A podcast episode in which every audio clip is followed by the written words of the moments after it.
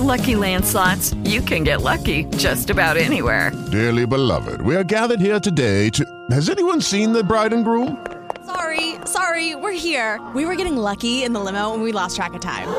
No, Lucky Land Casino, with cash prizes that add up quicker than a guest registry. In that case, I pronounce you lucky. Play for free at LuckyLandSlots.com. Daily bonuses are waiting. No purchase necessary. Void where prohibited by law. 18 plus. Terms and conditions apply. See website for details. Lucky Land Casino asking people, "What's the weirdest place you've gotten lucky?" Lucky? In line at the deli, I guess. Aha, in my dentist's office. More than once, actually. Do I have to say? Yes, you do. In the car before my kids' PTA meeting. Really? Yes. Excuse me, what's the weirdest place you've gotten lucky? I never win and tell. Well, there you have it. You can get lucky anywhere playing at LuckyLandSlots.com. Play for free right now. Are you feeling lucky? No purchase necessary. Void where prohibited by law. 18 plus. Terms and conditions apply. See website for details. Before we start off today's episode, a brief word of a correction and a bit of an apology as well. Uh, like to obviously sincerely apologize for our last episode where we had a little bit, or really a big bit, of a mistake in the title for some reason. I put Michael Brown instead of Eric Garner as the officer who was fired after killing um, Michael Brown. Uh, that was, that was incorrect. It was not Michael Brown who was killed. It was obviously Eric Garner, Daniel Pantaleo, fired in New York, not in Ferguson. Really do apologize for that. Really embarrassed when I was informed of that just a few hours ago, uh, and it is obviously now changed. We deeply regret that error. With that out of the way, let's start today's episode.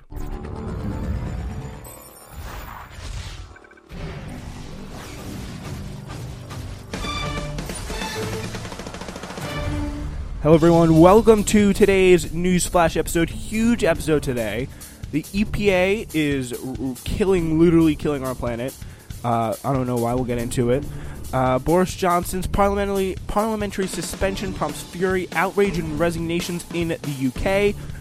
Uh, James Comey still in the news. Yes, we'll talk about him hopefully very briefly. Kirsten Gillibrand ending his 2020 bid. Trump calls out MSNBC after a botched report. We'll take a look at Greta Thunberg landing in the United States today for a climate summit and what she's faced along the way. Take checking in on the insurgency and how we're doing nationwide. Ilhan Omar and the double standard around criticizing along religious lines and there's no get out of free uh, get out of Trump free card, a special mes- message from Hamilton Nolan, a piece that I do want to get into and add on to a little bit as well. Um, you know what? Actually, I've decided we're going to do a little bit of a trade off and trade off that uh, Hamilton Nolan piece that we always love to check out once in a while on our show for a little bit of an article breakdown. This time from Enemy Territory in the National Review. Let's get right into that. That'll be very, very interesting. Um, yeah. So, you do want to kind of want to make that a little bit of regular segment, just taking a look at what the other side is saying and kind of rebutting it. I think that would be very, very good. Um, yeah, that's going to be all about socialism coming up a little bit later. Uh, but we start at the top with the EPA, and they're planning to roll back regulations on methane, one of the most potent, if not the most potent greenhouse greenhouse gases out there. Um, the Trump administration is set to announce on Thursday that it intends to sharply curtail the regulation of methane emissions, a major contributor to the climate change. Um, according to an industry official with knowledge of the plan. The EPA, in a proposed rule, will aim to eliminate federal requirements that oil and gas companies install technology to inspect for or fix methane leaks from wells, pipelines, or storage facilities. So, pretty much again, it's helping out oil and gas companies, taking the weight off their backs of really just trying to protect the planet, is really what this is. Um, it's something that, I mean, I guess obviously it's not fun. Maybe it gets away in a little bit of profit. But the thing is, that is like, is one of the probably one of the biggest downsides of capitalism is that you have a whole group of companies, and this is probably one of the most potent examples there is out there. Um, a whole group of companies who literally have a profit incentive to kill the planet. And the pro- problem with uh, politics today is there's a profit incentive for many of our politicians today to help them do that through legalized bribery and then obviously campaign finance donations and stuff like that. Because I mean, lot, probably a lot of these politicians are going to get a lot of checks in the mail. There's going to be um, or checks to their campaign funds or whatever. And that's what it's going to be. That is, it's such a, it's literally driven into the market to take away and roll back these um, protections for uh, methane. It's that is again, if this is not a problem with the system, I don't know what is. Um, the proposed rollback is particularly notable because several major energy companies have in fact opposed it. So it's like it's literally it's like, please, you're giving us too much. Stop. Like you're you're literally giving us way too much.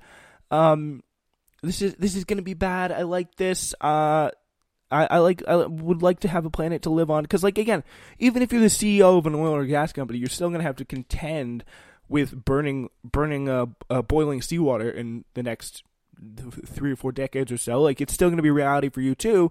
Sure, you may be able to get into like some underground bunker, but that's going to be a lot of work, and you'd probably like to avoid that if you could. And probably know people who maybe not even will be able to get into an underground bunker, even if you are super rich, and they are not. Um, so yeah, again, it's like they're like the funny thing is they're just like, please, please stop, don't do this, don't do this. I mean, it's just absolutely insane and nihilistic here. Um, yeah, just as other industrial giants have opposed the previous administration initiatives to dismantle climate change and environmental rules. Some of the world's largest auto companies have opposed Trump's plans to let vehicles pollute more, and a number of electric utilities have opposed the relaxation of restrictions on toxic mercury pollution from coal fired power plants. Uh, again, it's insane. I mean, obviously, there are people who are uh, very politically active, a lot of companies who are very politically active, and they're supporting this. They're probably pushing this uh, really more than anything. Like, they're giving the incentives for this to really happen, I think. Andrew Wheeler uh, with deep, deep connections to the coal industry. Um, and these pushbacks have been uh, the the crazy thing is they have been opposed by even some companies, probably like BP. Uh, a lot of companies that are trying to go a little bit more uh, establish an image as, as somewhat of a green green companies, green friendly companies. Uh, they kind of have uh, opposed this to a pretty large degree. And the fact that Trump is little, he's going along with them again literally letting vehicles pollute more in an age that we live in today. It's just such malpractice. Probably uh, when we look back, it's probably going to be one of the deepest and least reported legacies of Donald Trump's presidency. The fact that he did this uh, to the environment at such a critical and crucial time, just dismantling all the protections that we've had for years and years and years in the making. Uh, to protect us.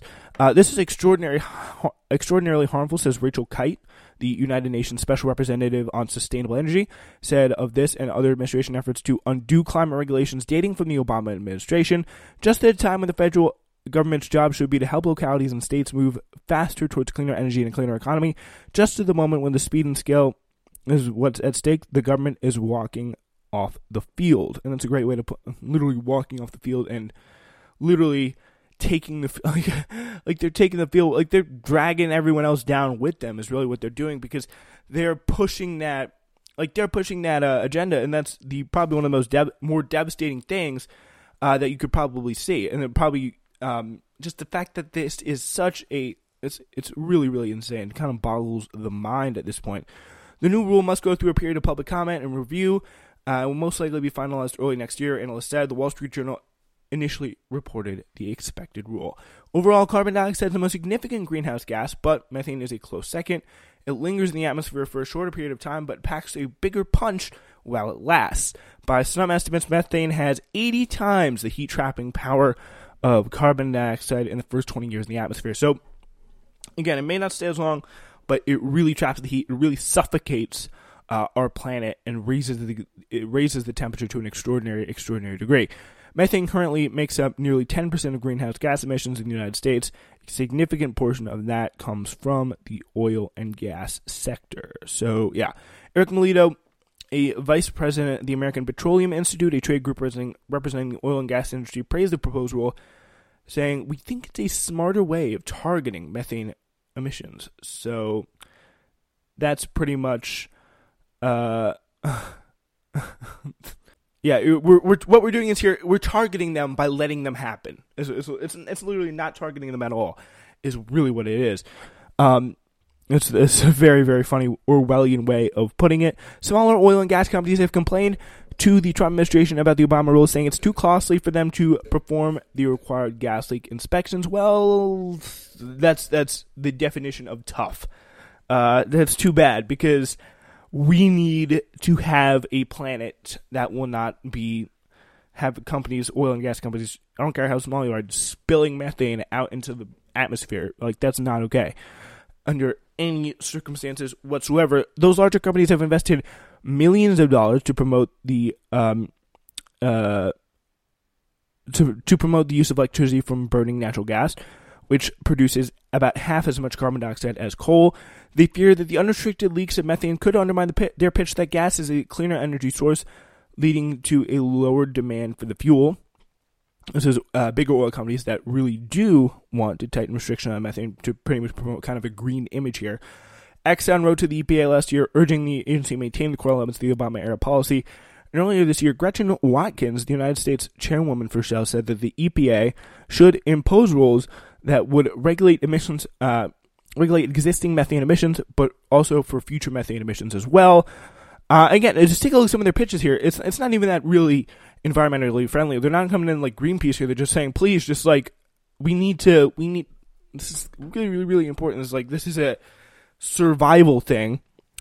Uh, pretty much what they say is they want to promote electricity, and they fear that unrestricted leaks of methane could undermine the pitch of the gas is a clean energy source. So hopefully they will continue to do the checks anyway, even though it's not required.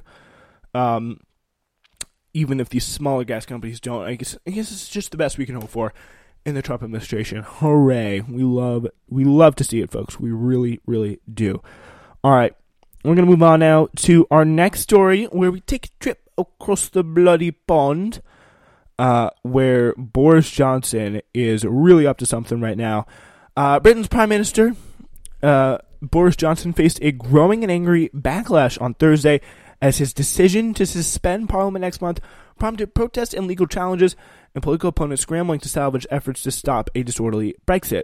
So pretty much what he did is say, because uh, they're leaving, I think, no matter what, as it stands now, on October 31st. Um, and it is the, the, the, the opposition to this really has been insane. So pretty much what he did here is they're leaving on October 31st. So he shut down the parliament.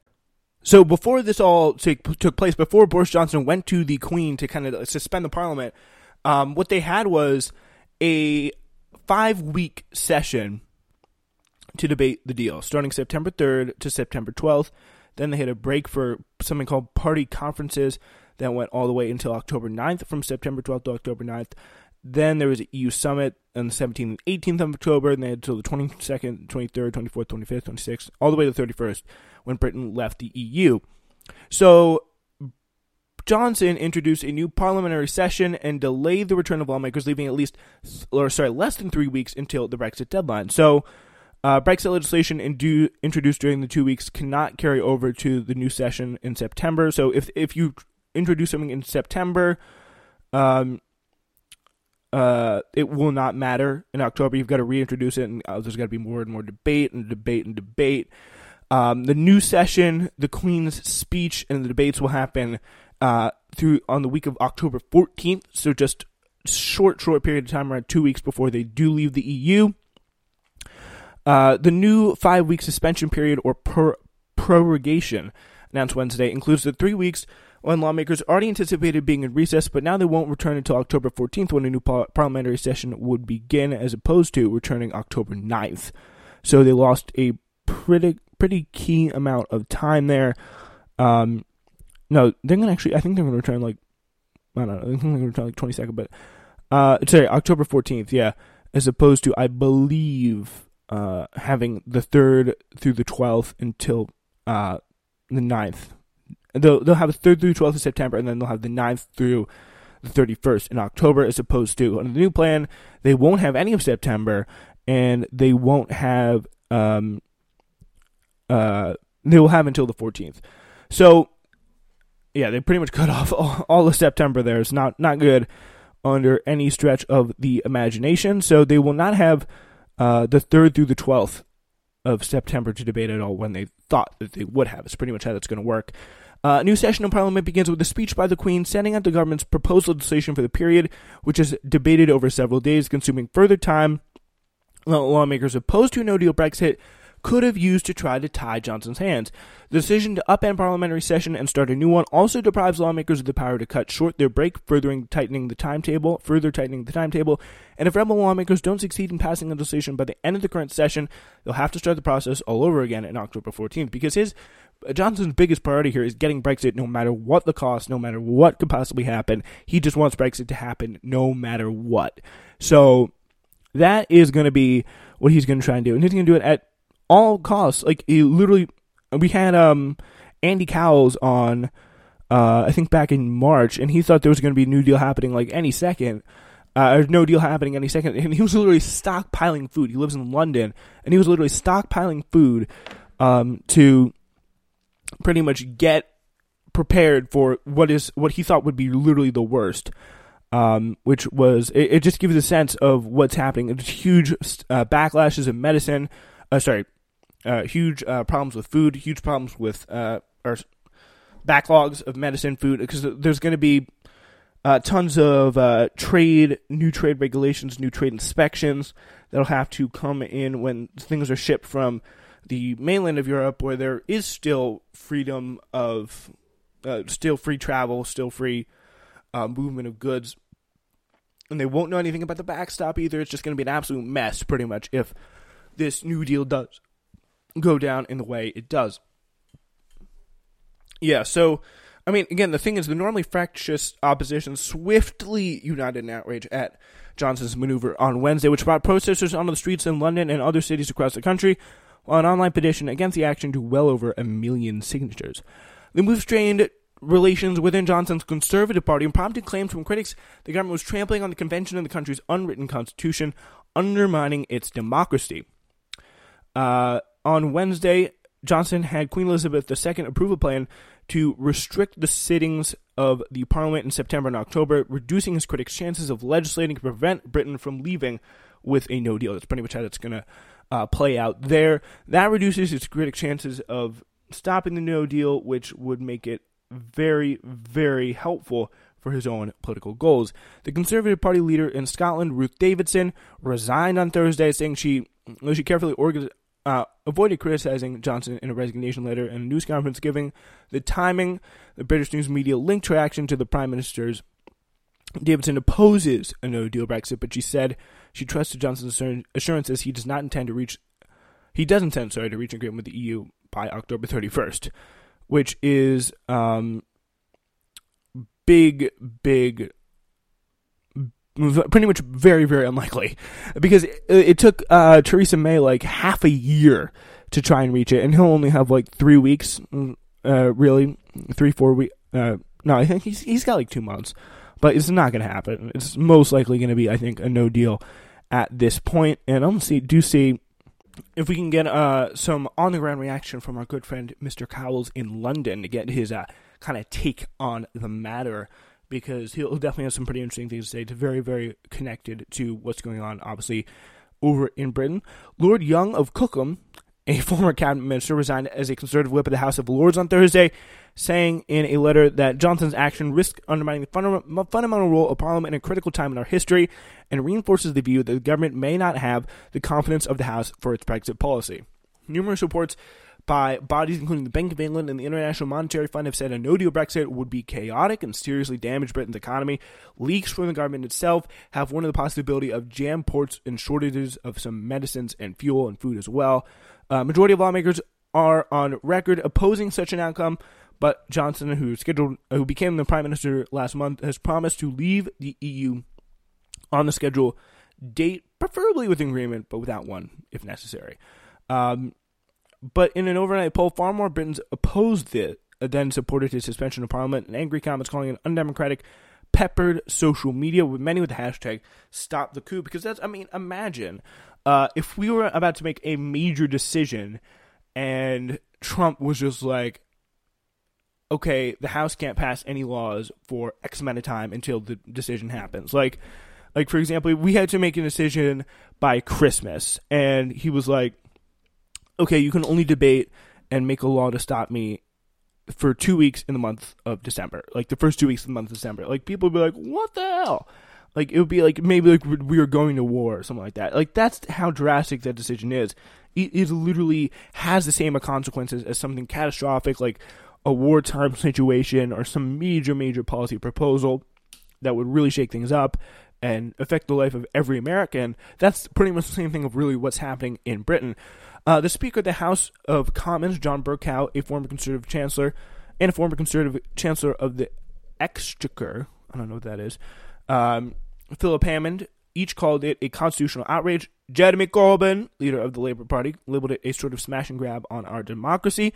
But Jacob Rees-Mogg, a hardline Brexit supporter and conservative leader in the House of Commons on Thursday, defended the government's decision, arguing that there would still be adequate time to debate Brexit, but the real threat to Britain's unwritten, con- unwritten constitution uh, in the Daily Telegraph, he wrote, came from those who opposed Brexit and wanted to overturn the 2016 referendum decision to leave the bloc. So yeah, I mean, again, having a no deal, having a, a, people's vote, as they want to call it, there in Brexit, uh, in Britain, having a, pretty much another vote on this decision, it, it, would be very, very tough to pass, very, very tough to get through. But it's gonna be, it's not as precarious as what they are doing right now. That's for damn sure. I'll let you know if before the show comes out, of course, uh, Mr. Cowles gets in touch with us again here in the newsroom studios. Uh, but until then, we're going to move on to James Comey. He's criticized in a Watchdog report over handling of memos about Trump. Adam Goldman of the New York Times has a story. A Justice Department Inspector General released on Thursday a report that was highly critical of former FBI Director James Comey handling memos detailing um, and his handling of memos detailing interaction with the president, accusing him of setting a dangerous example for officials with access to government secrets. The findings were a result of a lengthy investigation by Michael Horowitz, the inspector general who examined whether Comey had acted inappropriately when he gave one of those memos to a con- a confidant who later provided its contents to the New York Times. Comey had said he held me the information public in part to bring uh, about the appointment of a special counsel, which is apparently a violation of FBI policy. Uh, president Trump and his allies are sure to use the report's conclusions to attack Comey, whom the president fired abruptly in 2017 and partly blames for the opening of Russia, um, the Russian investigation, which threatened the presidency from its inception. So, pretty much, the idea is here that he was just to uh, fast and loose with these, these, documents. Which I mean, again, it's probably a better thing that he did do that because the special counsel is definitely something that needed to happen. Obviously, uh, to get this because there was just so much going on. This uh, FBI investigation was not good at all. It was really kind of devastating. Uh, but it's going to be very, very interesting to see what happens uh, down the road here. Um, if James Comey's, I mean, what are they even going to do? What are they even going to do? He's pretty much a private citizen anymore. Who cares? Like the collusion battle is over. Oh, it's like stop with this. And we'll get to this a little bit later uh, with Mr. O'Donnell of MSNBC, Mr. Lawrence, Mr. Larry OD. Uh, pretty much ODing on the Russia story is what you could really call it. Uh, but yeah, that, that's coming up as well. But first, we have another dropout. Bow, bow, bow. Kirsten Gillibrand is out. Um, here is her long overdue announcement that she is leaving this campaign, baby. She posted this on Twitter. Hey All right, we're gonna. That's. I apologize. I put the wrong thing on there. Uh, but here she is again talking about I wanted you to hear it from me first. I'm ending my campaign for president. I'm so proud of this team, everything we've accomplished. Uh, yeah, here's what After you said. More than eight incredible months, I'm ending my presidential. All right, yeah, we're having a little bit of problems there with the audio, uh, but we. I know this isn't the result we wanted. We wanted to win this race, but it's important to know when it's not your time, and to know how you can best serve your community and country. I believe I can best serve by helping to unite us to beat Donald Trump in 2020. During this campaign, I've met some of the most inspiring, brave people all across this country, from Iowa to New Hampshire, from Georgia to Michigan. You had me in tears when we were talking about the disabilities. I will make sure your voice is heard. I promise. Thank you. Thank you. First and foremost, I want to thank you from the bottom of my heart for everything you've done for this team. Thank you for volunteering, donating, and committing to our campaign. You're kicking butt every single day. Thank you for sharing your stories with me. Thank you for opening up your living rooms, breweries, and cycling studios. Who cares? She's gone. Bye. Literally doing a SoulCycle, but whatever. Um, yeah, in her announcement video, again, with pretty much with the biggest quote of the day, it's important to know it's not your time. And I'd be maybe Christian, Christian, Kirsten, you could um, uh, you could possibly, possibly send that message to a few other people, maybe like ten other people in the race, who should definitely drop out at this point, uh, because excuse me, they're pretty much in the way, and that, by the way, includes Tulsi Gabbard. She said she will endorse another candidate, but she has not decided who. So she's not just going to go pull an Obama endorse and endorse the uh, nominee. Um, no word yet on who she'll choose, although the New York Times said that a female would be. Ins- she's told the New York Times that a, female would be quote inspiring and exciting unquote. Pick a female. Female uh, in the race. You go with Kamala. You could go with Tulsi. That's not going to happen, but Elizabeth. I think it's either going to be Elizabeth Warren or Kamala, who she's going to endorse if she wants a, a woman. It's definitely not going to be Bernie. That's for damn sure. Um, but yeah, Elizabeth Warren definitely, hopefully, would be the choice she picked. But knowing who her, I think she's going to pick Kamala because that's just who she is. She is a corporate Democrat. It's just the reality situation. Um, yeah, in May, she back in May, she was reportedly begging crowds to send a single dollar to help her qualify for the debates. So she was never really off to a great start. And apparently, Big Pharma hosted a campaign fundraiser for her as well. She was recently polling at 0.1%, uh, according to Real Clear Politics. It's clear she's received really way too much blame and negativity for extremely cool role in pushing former uh, Minnesota Senator Al uh, Franken's resignation after harassment allegations and a literal photo. But again, I don't really know if how much her. I mean, I don't really know how much it hurt her because it, it, probably hurt her with some a, a, small segment of the really the Democratic base, but uh, and maybe a little bit with the elites too, who were friends with Al Franken as well. Personally, if I were Al Franken, I would have stayed on and probably would have been probably cleared of the ethics investigation and won, hold, held on to my seat in a deep blue district. But I'd rather not have him in there. Uh, I'd, I mean, I'd rather have Tina Smith in there, who's currently in there right now doing a great job, by the way uh, than someone like Al Franken, who is just going to be kind of a lightning rod and whose really only contribution to uh, things will be just grilling people in the Senate. Is, is what he pretty much only he did. But Tina Smith is, from what I understand, a bit more progressive, so that's always good to see.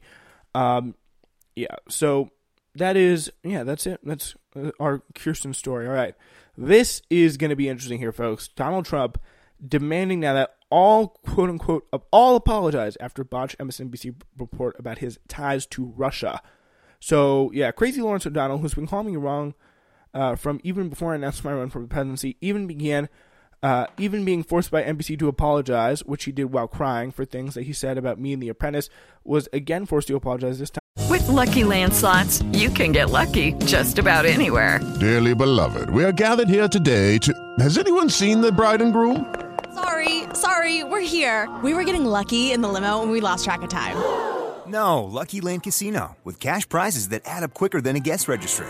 In that case, I pronounce you lucky. Play for free at LuckyLandSlots.com. Daily bonuses are waiting. No purchase necessary. Void where prohibited by law. 18 plus. Terms and conditions apply. See website for details. Time for the most ridiculous claim of all that Russia, Russia, Russia, Russia, or Russian oligarchs co-signed loan documents for me, a guarantee.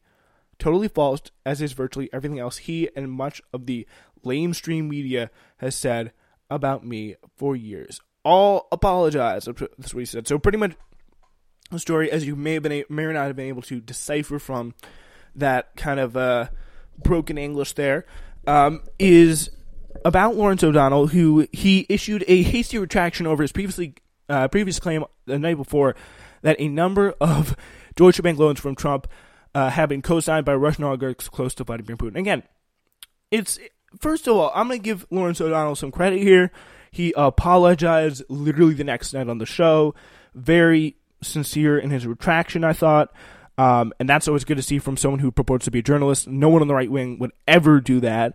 Um, never, ever, ever, because they're just not serious journalists. So, and he did apologize. So that's I'll give him credit for that. But boy, was it funny to kind of see this whole thing go down. So the president's screed against O'Donnell has all the characteristics of a Trump rant. So lame nickname emasculating aside, and a black hole of self pity again.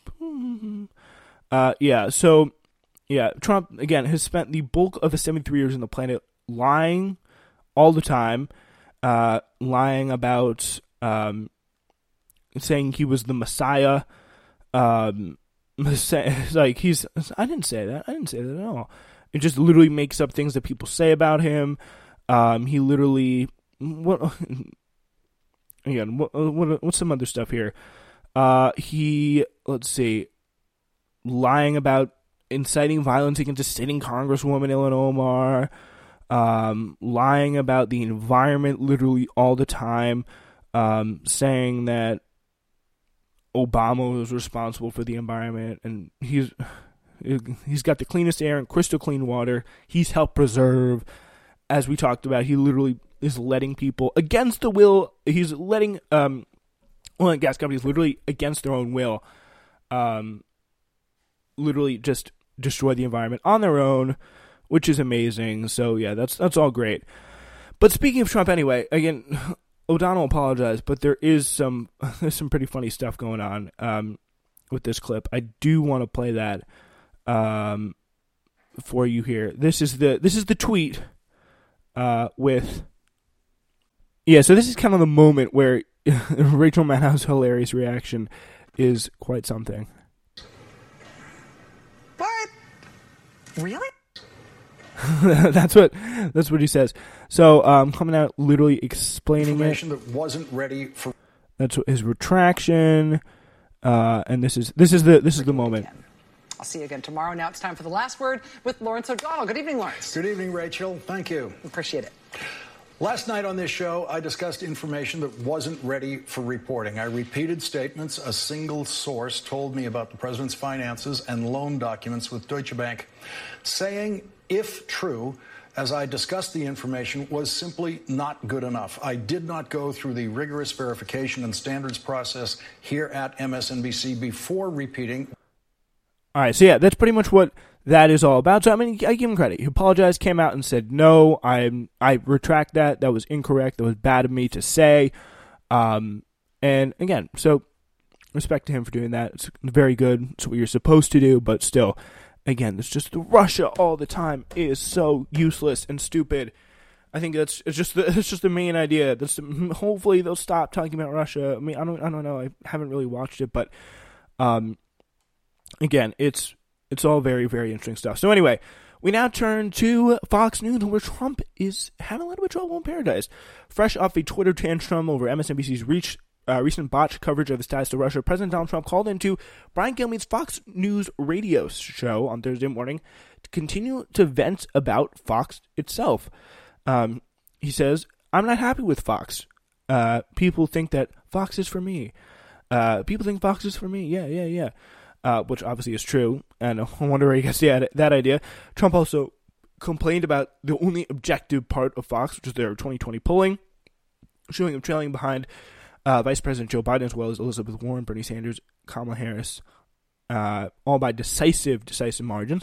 Trump nevertheless had some kind words for Trump's who's uh, for Fox's Guess Who, their primetime hosts, Sean Hannity, Laura Ingraham, Tucker Carlson, have all been really good, saying Tucker's a little tricky, but that's okay. Uh, an apparent reference to uh, Carlson's literally transparent racism, which is a little tricky indeed. Um, continued. Uh, Trump continued again with his nice list with an awkward backhanded compliment for Kilmeade, um, explaining that you should say you were solid six, maybe a seven, but you're getting much better. uh, still, Trump obviously stated distorted word for CNN and MSNBC, which he blasted as 100% against him, saying that networks don't have diversity, meaning my view, which is pretty funny. Uh, CNN in particular is begging me to do an interview. I just think it would be disloyal to my followers. So that's what he says. I'm sure they would not like that. It's media media people that he knows. So anyway, that's a little thing to keep an eye on. The possibility of them breaking up a little bit. Fox News in the Trump symbiotic ecosystem, but I, I really don't think it's going to happen. It's not much to worry about. Uh, when the global retail giant Amazon abandoned its deeply terrible plan to build its proposed HQ2 center in New York City this past winter, company complained about a press release in a press release about the number of state and local politicians it claimed have made clear they oppose our presence and will not work with us to build the type of relationship that is required to go forward with the project, including AOC uh, and other progressive leaders uh, who chafed at um, Amazon's hellacious campaign, which sent cities groveling for their piece of the company's un- labor unfriendly pie. Which again, thankfully, some of the more progressive uh, council members in New York City, uh, kind of led by AOC, pretty much only because she was the biggest media figure. There was a lot of other people who did a lot of other good work as well. Um, yeah, so those guys um, had that to uh, kind of say and weigh in on. Um, but Amazon's woe is us self absorption went even deeper than a whiny press release. The company, valued at around $1 trillion, reportedly kept somewhat of a burn book of all the mean things that people were saying about them at the time. Uh, officially titled, quote, NY negative statements, uh, unquote. The Microsoft Word document consisted of eight pages filled with separate sections from half a dozen politicians and officials who had gone from thorns in the company's side to formidable opponents of a deal that now looked to be in jeopardy. Uh, among the politicians were uh, Mike Gianaris, a state senator who garnered 25 different entities uh, for his opposition to H entries. Sorry, for his op- opposition to HQ2. Stuart Appelbaum of Retail Wholesale and Department Store Union president uh, was the latest. Uh, also made the list with a stick burn, saying, "quote It's a cold day in New York, but not as cold as Jeff Bezos' heart." Ooh, what a roast! Uh, also, the document seemed like a very low tech junior high school kind of petty way of uh, behaving for a literally one trillion dollar company. So maybe uh, if they're going to take any action on this, I don't know. But the fact is that they did it, which is kind of mind blowing and insane in it of itself. All right, we now turn to Greta Thunberg. Greta Thunberg, uh, the climate activist, is arriving in New York today with a message for Donald Trump. She sailed across the Atlantic Ocean in an emissions free yacht to speak at the UN, UN Climate Action Summit uh, that will be coming up very soon, uh, early September, I believe. Uh, her protests on Fridays demanding action on climate change have inspired children to demonstrate in some 100 cities. Her admonitions for grown-ups to quote-unquote tell it like it is have won her an invitation to speak at the UN. Her directors, who have obviously called her naive and crazy and all that stuff, uh, now, after sailing across the Atlantic on an emissions-free yacht, Greta Thunberg, the 16-year-old Swedish climate activist, has disembarked in Lower Manhattan ahead of her speech next month at the UN Climate Action Summit. After a 15-day sail that was obsessively tracked by European news media, cheered by fellow climate activists, and mocked by critics, we'll get to in a minute, by uh, uh, rocked by rough waves off of Nova Scotia, Greta's and the boat's crew went through customs on Wednesday morning while anchored off Coney Island in Brooklyn. So yeah, that's what they did. They literally and, and a yacht. T- calling it a yacht is a little misleading. If you go look it up, it's literally like like a fast sailboat kind of. Like that does not look fun to stay on for. When she was on there for 14 days, um, uh, and she had to like wait for the tide and all that stuff. Like that's pretty crazy. Credit to her for doing that. Like I don't think any one of those like fat media people who write for the Guardian over there, or people over here criticize her would ever want to spend 14 days on that thing. They would literally kill themselves uh, before any of that happens. Uh, that's for sure. Uh, just before 3 p.m. in Manhattan, a shout went out for those waiting in the intermittent light rain to greet her at the North Cove Marina. Most of them young activists. The boat's black sails had just come into sight, just blocks from Wall Street, the heart of the global financial system, whose investments in fossil fuels are one of the main targets of climate activists, and the area that climate change threatens quite a lot with sea, sea level rise. Uh, sea levels are rising, and so are we, they say. Uh, a vessel glided past the marina, and there were more chants when one anxious cry, cry saying, quote, She's going to Jersey, but the yacht, trailed by a fleet of small boats, wheeled around. Soon Greta, with a slight smile, uh, disembarked unsteadily, perhaps unsure a little bit of her land legs. She's been literally off um, one of the. She's been off land for, what, two weeks now. Amid a flurry of questions, Greta was asked to comment on President Trump in his hometown. My message to him is to listen to science, but he obviously doesn't do that, which is a fair thing to say. I mean, again, not going. This is not about obviously, it's not about Donald Trump. As the media tries to make anything circled around Donald Trump, it's a deeper issue here um, about the literally uh, dissolving of our planet right before our eyes. Uh, when Greta began protesting outside the Swedish Parliament in 2018, uh, she kind of had that signature, that flair. I recently followed her on Twitter. Good, good uh, thing to do. Uh, but with her signature double braids and stern demeanor, she inspired a movement called Fridays for Future, in which thousands of children have walked out of school in locally and sometimes globally coordinated strikes. She does not fly airplanes because of uh, high emissions of gases. To reach New York for her UN speech, she was offered a ride on the Malizia 2, a racing yacht that uses solar panels and underwater generator turbines to avoid producing carbon emissions, according, according to a statement from Greta's team. So, completely, completely efficient. The yacht was skippered by a German sailor, Boris Herrmann, uh, P- and Pierre Casiraghi, a son of the Princess Caroline of Monaco. Uh, data that allows scientists to study rates of ocean acidification and by a byproduct of carbon emissions. So they're literally, as they were sailing emissions free across the ocean, they were helping scientists who were researching climate change. It's a pretty pretty good way to walk the walk and uh, talk the talk there, uh, which is which is pretty interesting. So again, really not giving any of these crazy activists room to criticize her on anything substantive, but yet they still find a way. Um, yeah. Uh, so anyway, uh, two, yeah. So again, this is a report back from Claire Parker, the Washington Post. That last one, sorry, that last report that I just gave you was from um, the New York Times and uh, Anne Barnard. So getting credit where credit is due. Um, yeah, two days into her transatlantic voyage, this is back on August 15th. She was started on August 13th there. Um, now she just set, I believe, landed today or yesterday. I believe yesterday. Uh, the Swedish teenager set sail on Wednesday on a nearly 3,000 mile trip from Plymouth, England to New York, where she plans to attend UN Climate Action Summit on September. Uh, th- uh, in September, Thunberg is making the journey aboard the 60 foot carbon neutral boat and she has uh, a bunch of insane detractors. Arron Banks, a British businessman who has bankrolled the Brexit campaign, used on Twitter about a calamity befalling the literal 16 year old. Freak yachting accidents do happen in August, he wrote. Like Jesus Christ, like that's like that's a 16 year old. That's like what the hell? Like that's like a 16 year old climate activist, and he's like, oh, I hope the boat drowned. I hope the boat capsizes. I hope the boat pulls it tight. Like it's insane. Um, Green Party member of Parliament Caroline Lucas, whose encouraging words to Thunberg prompted Banks' tweet, said the Brexit backers' message makes her quote sick to her stomach. Damn straight. Uh, what a creep.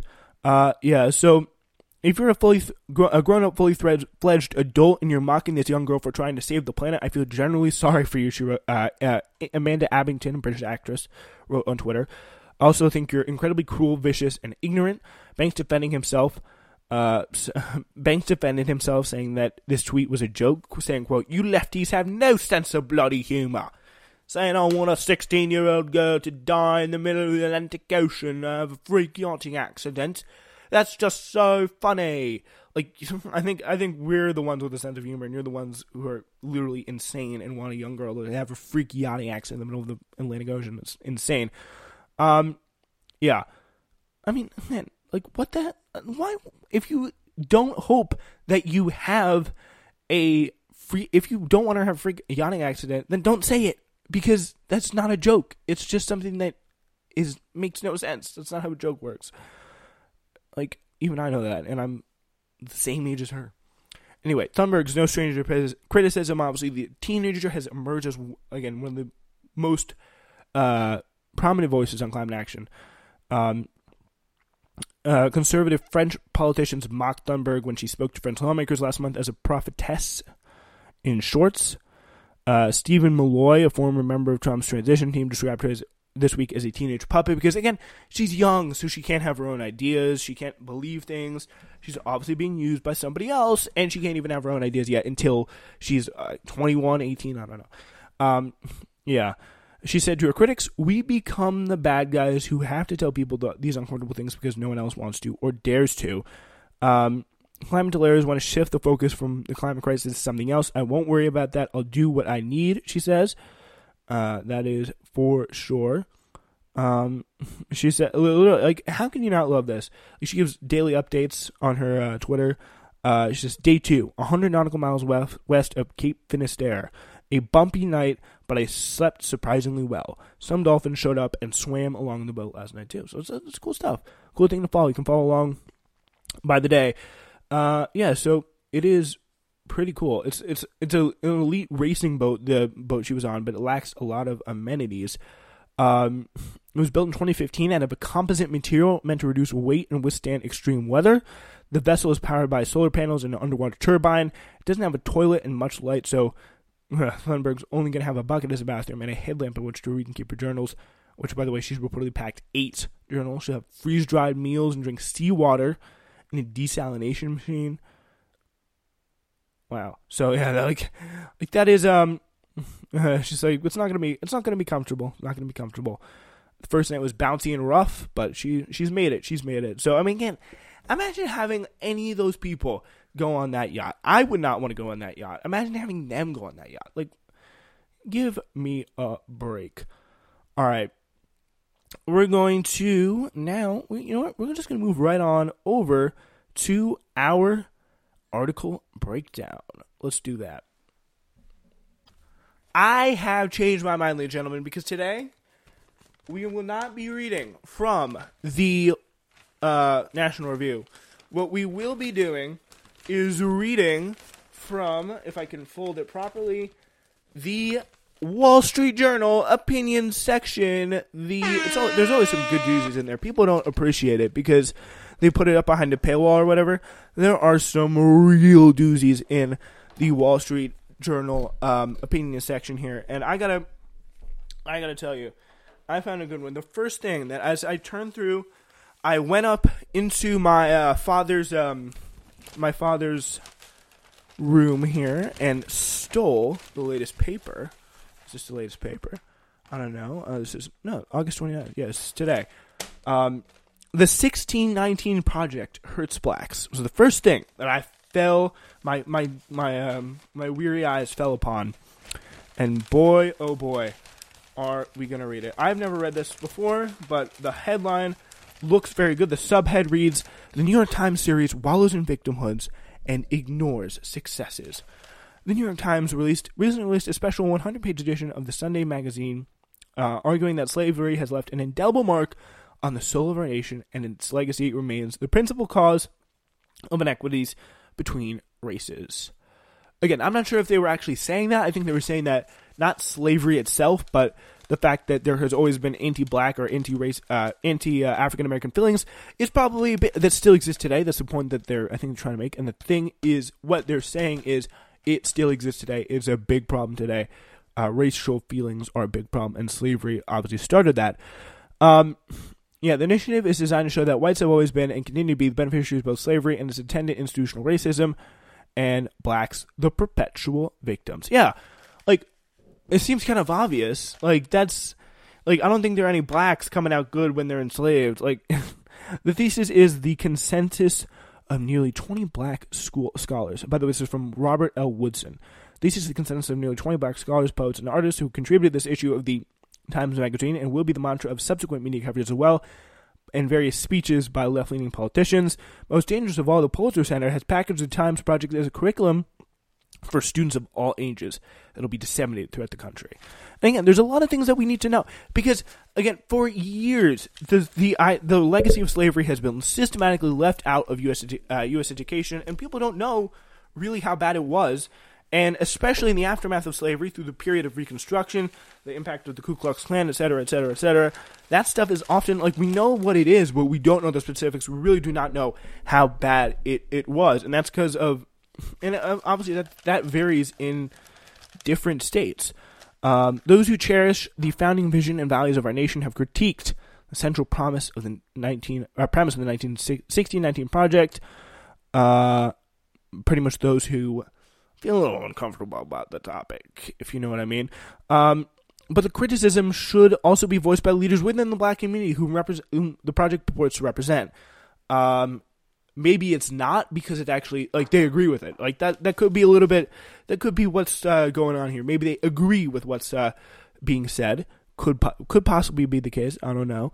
Um, yeah. So the most devastating aspect of the project narrative is its insinuation that blacks are born inherently damaged by an already prevailing racism that their future prospects are determined by the whims of whites. Again, I haven't obviously read the full project um, because I don't unfortunately have. Um, I don't unfortunately have the entire uh, subscription to the York Magazine. It definitely seems very good. I read the essay by uh, Nikole Hannah-Jones, I believe her name is. Uh, that was very good, and it um, I would not put it past Mr. Woodson here to completely represent misrepresent the project, but I mean the idea that the 1619 project hurts blacks by exposing the fact that what the what was done to them in fuller reality, like it's just there's there's something else going on here. I think it's very very uh very very apparent. Through slavery and discrimination or those slavery and, discrim, and discrimination are undeniably a tragic part of our nation's history. America has made strides in its long and torturous journey to realize its promise and abide by its founding principle. The best way to continue that advancement is to teach people um, inspiring stories of those who have achieved in spite of prejudice and bettered the nation. Uh, that's what we thought and that's led to what we see today. And we uh, we all hear about Thurgood Marshall, we hear about R- Rosa Parks, Martin Luther King, and all the bad stuff is it's just uh, looking at history through absolutely BS rose-colored glasses and ignoring some of the major systemic problems that exist today. Um, it is a big, big mistake. Uh, barraging minorities with constant reminders in juries uh, of the injuries ancestors suffered, and by the way, probably people not too distant from them, their grandmothers, uh, probably victims. Like there's probably stories that every black household um, has of injustice that is very, very clear and very, very present, which is really ridiculous to kind of put off um, in the way that he seems to really want to do here. In truth, even during the worst periods of repression, there were blacks who were in slavery but not of slavery. They made a strong moral, maintained a strong moral code and belief in self determination and mutual support that allowed them to rise despite their enslavement. There are men and women who were born slaves yet died millionaires.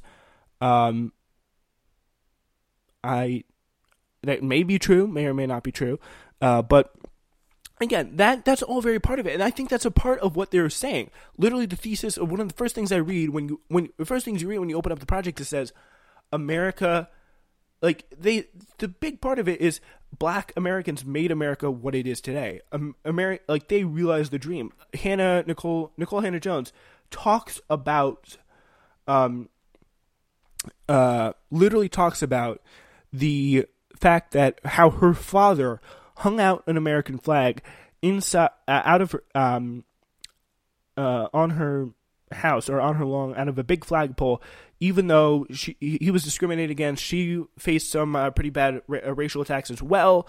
Like that is a like that is a big uh, testament to the the kind of and I think it's a very accurate look of uh, some of the struggles that black children have to grow up with, uh, grappling how they feel about America, and the fact that they have appreciated America to the fullest and will continue to do so.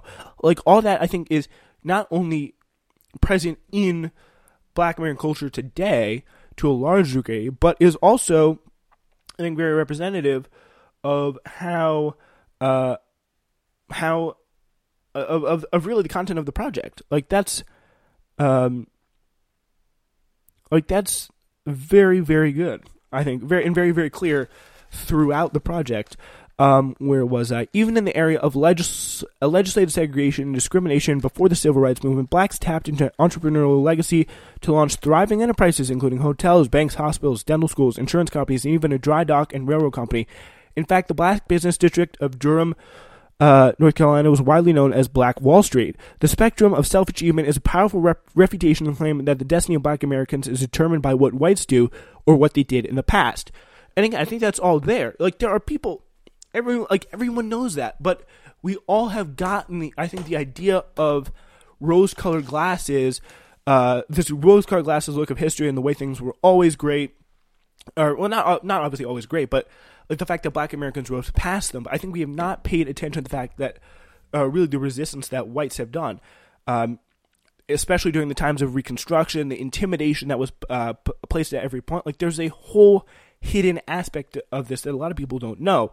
We know the fact that many black people were successful. We know the fact about uh, we know that they were able to move past slavery and segregation as well in a very clear uh, and impactful manner. But the thing is, we don't really have a full understanding of some of the resistance and some of the insane struggle that they had to go through.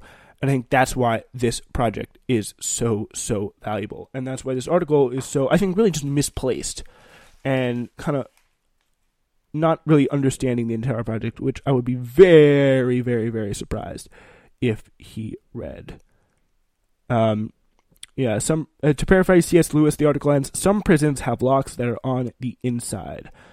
Um, yeah, and again, I think that's really kind of ridiculous because there is such a movement today in black culture to empower people, to lift people up, and like it's not like the if you think the predominant message coming from black culture today is, oh, you'll never make it because the whites are out to get you, you are delusional. There is obviously a part of black culture that talks about racism and talks about um, the way things are and some police brutality, things like that, systemic racism that is still very much present in society today. I think that he would pro- hopefully uh, admit to that much. But there is such a good and empowering message, especially today in the culture, uh, that is really hard to ignore and criminal, I think, to ignore, especially in a major piece like this. That's all the time we have for today. Hope you enjoyed today's episode. We will see you this Sunday.